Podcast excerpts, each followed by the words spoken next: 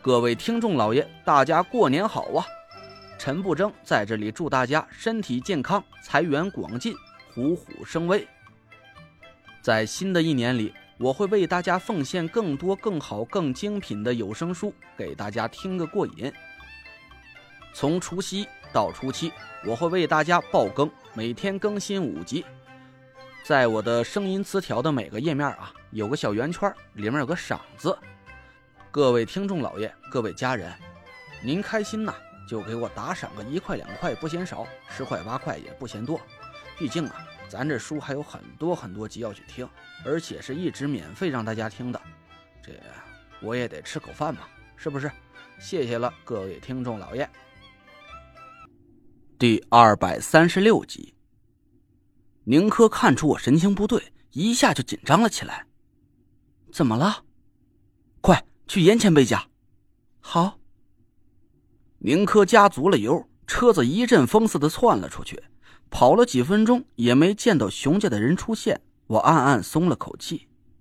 宁珂问我：“累赘，这到底是怎么回事？”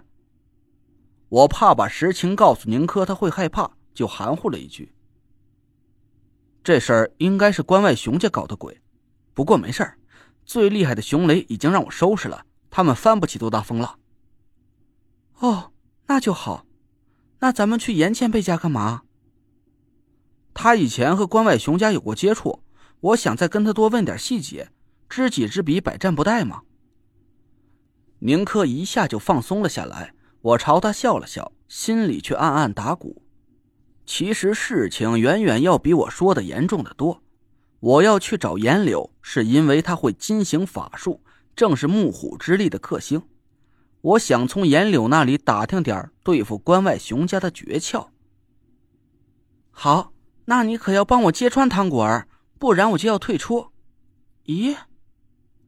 宁珂愣了一下，他松开了油门，车子慢了下来。怎么了？我问宁珂，他奇怪的左右看了一下。不对啊，这个地方咱们好像刚才就来过。我怎么又开回来了？我心里一惊，赶紧往窗外看去。我刚才的注意力都在其他地方，没刻意去看路。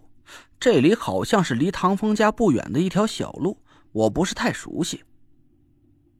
你确定这个地方刚才来过？应该是吧。宁珂被我问的也犹豫了起来，他又开了几百米，突然注定的指着车窗外。我敢肯定，真的来过。你看这边有个小超市，门口挂着打折的条幅。刚才经过的时候，我还看了一眼。我心里猛然一沉，示意宁珂找个地方靠边停车。宁珂把车子停好，慌乱的看着我。累赘，这个叫鬼打墙是吧？咱们是不是被人算计了？我故作轻松的笑笑，没事儿，这种小伎俩不会有多大危险。这个你拿着。我从包里掏出一张护体符，用小刀割破手指，在法印上涂了羊血，放到内衣里藏好了。一会儿啊，就顺着你心里想开的方向一直开，不用看路，你想往哪儿开就一直冲过去，哪怕是你看到一堵墙也开过去，不会有事的。我转过头去，宁珂藏好了护体符，我对他笑了笑，就要下车。宁珂赶紧抓住我胳膊：“你去哪儿？”我笑道：“人家都找上门来了，我当然是要好好招待他们一下。一会儿你听我的指挥啊，我说开，你立马就开走。”啊，累赘，我害怕。宁珂的脸色都白了，我安慰了他几句：“没事的，别怕。你记住了，一会儿开出鬼打墙的范围，你会有感觉。”一找到路，就马上去严前辈家。你告诉严前辈，就说是我的意思。在我没回来之前，你就一直待在严前辈家里，他会保护你的安全的。啊，好，累赘，累赘。我下了车，关上车门，示意宁珂把车都锁起来。我掏出毛笔，蘸着指尖上的羊血，在车头上画了个箭头。一道白光从车头上泛起来。我站在路边上，四下看了一眼。周围的气息很显然是不对劲。中州是个很繁华的大都市，别管什么时候啊，这车上都是车水马龙，人来人往。可现在我周围是一片死寂，一个人影都没有。我定了定神，提气喊了一句：“果儿，你家长辈都来了，怎么不给我引荐一下？这么做我可就不高兴了。”话音刚落，我身边四周猛地腾起一阵青绿色的光芒，这道光芒比唐果儿车上的颜色更为清晰，隐隐带着一股凌厉的木形法力。我赶紧往后退开几步，朝宁珂使了个眼色。宁珂咬着牙，一脚油门踩了下去，车子轰的卷起一阵尘烟，就开远了。车头上泛起的白光冲破了绿色的光芒。我身边的空气发出了一阵轻微的碎裂声，我看着宁珂的车子离开了绿光的范围，这才松了口气，回过头来。咦，小兔崽子，有点道行，不愧是陈瞎子的亲传弟子啊！一道苍老的女声传了过来，我四下看了看，一片青绿色弥漫在我眼前，挡住了我的视线。我凝神屏气。转了转手指上的白色金形五魁令，突然一声暴喝：“关外熊家都是这么鬼鬼祟祟见人的吗？现身！”唰，一道耀眼的白光平地炸起。我这声暴喝里蕴含了雄厚的金型之力，白光像是一把无形的利剑一样朝绿光劈了过去。咔嚓，一道清脆的响声过后，我身边的绿色光芒猛地碎裂了。突然，我眼前的场景发生了改变，刚才街道和小超市都不见了，周围很空旷，一片平整的地面映入我的眼帘。紧接着，我看见了不远处画着线的赛道和四周的看台。原来唐果儿啊，是把我和宁珂又引到了赛道里。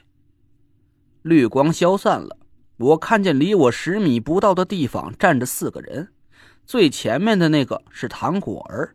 他脸色阴晴不定的看着我，老，他把咱的法术破了，咋整？怕啥呀？我和你舅老爷、姨老都在这儿呢，还能让这小子翻起什么风浪？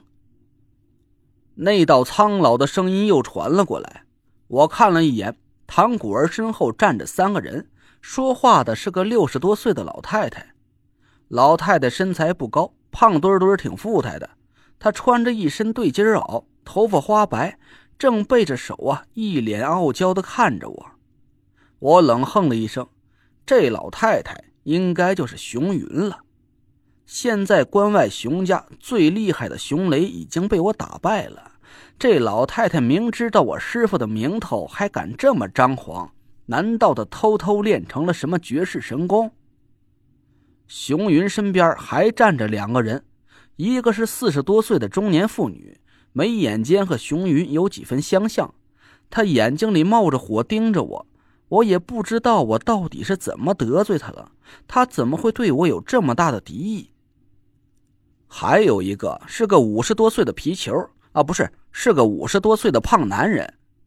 这男人的打扮呢，我看着很眼熟，穿着一身貂，脖子里挂着一根拇指粗细的金链子。男人的身高差不多一米六，肚皮高高的鼓起来，估摸着躺下也是一米六。我大吃一惊，这人我认识啊！熊熊雷，你不是已经……我下意识的往后退了一步，吓得是手脚发凉。熊雷不是被我用附魂柱给拘了起来，封印在夏天里的铜狮子里了吗？他怎么会出现在我面前？难道关外熊家真的会什么风水秘术，竟然把死掉的人重新复活？我脑子里一闪，不对，你是熊雷，上次那个人是熊九。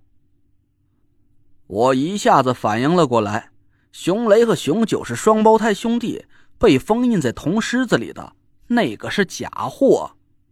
皮球冷笑了一声，朝我走近了一步。